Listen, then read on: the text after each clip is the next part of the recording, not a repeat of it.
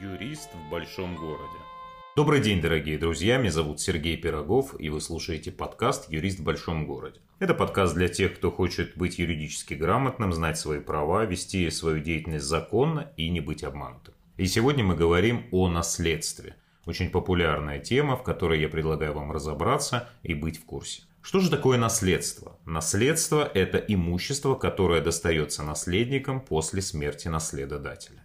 Наследством является все то имущество, которое принадлежало наследодателю на дату его смерти. Если так случилось в жизни, что вы узнали о том, что вы стали наследником, вам необходимо первое, что сделать, это обратиться к нотариусу с заявлением об открытии наследственного дела. Наследственное дело открывается по заявлению любого из наследников, и в рамках такого дела нотариус первое, что делает, это производит розыск всего имущества, которое является наследственной массой или проще наследством, а также поиск наследников, то есть тех, кто имеет право претендовать на это имущество. Давайте разберемся, что же входит в это имущество. Как я уже сказал, наследственной массой или наследством является все то, что принадлежало наследодателю на дату его смерти. Неважно в каком виде существовало это имущество. В виде недвижимого имущества, в виде денежных средств, ценных бумаг, а также в виде его обязательств.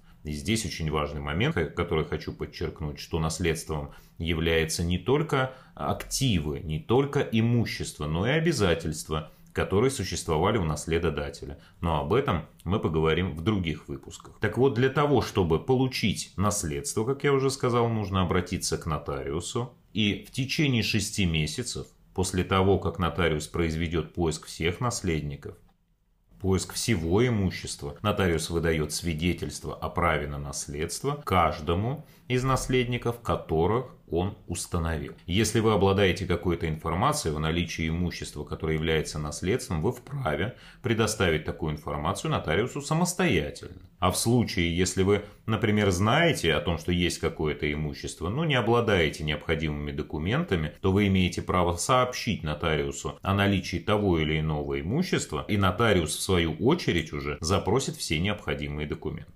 Часто возникает вопрос, а кто является наследниками и среди кого будет разворачиваться борьба за наследство. К сожалению, именно борьба и в своей практике я вынужден это констатировать. Так вот, нужно первое, что знать, что есть гражданским кодексом установленные очередности наследников или очереди наследников. И к первой очереди наследников, то есть к тем, кто в первую очередь может претендовать на наследство, относятся родители, дети, супруги наследодателя.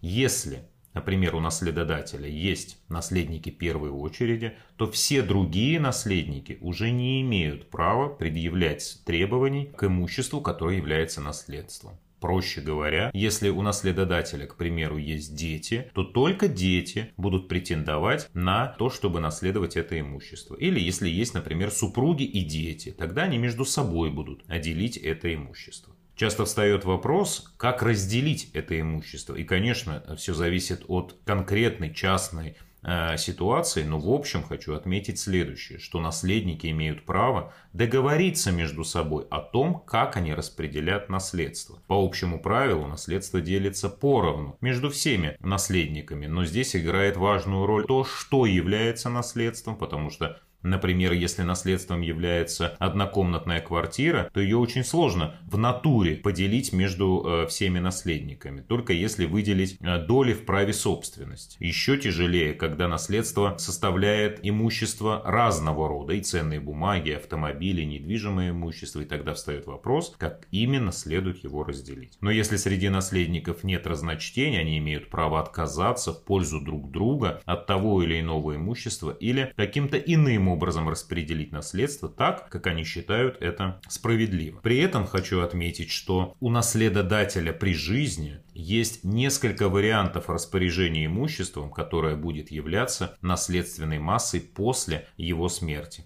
И очень многое зависит от того, как наследодатель при жизни озаботился тем, чтобы после его смерти особых споров в отношении наследства не возникало. А вот как именно наследодатель может распорядиться имуществом, которое является наследством, как это сделать правильно, грамотно и с наименьшими рисками споров после смерти наследодателя. Обо всем этом мы поговорим в следующем выпуске. Спасибо, что слушали и до новых встреч.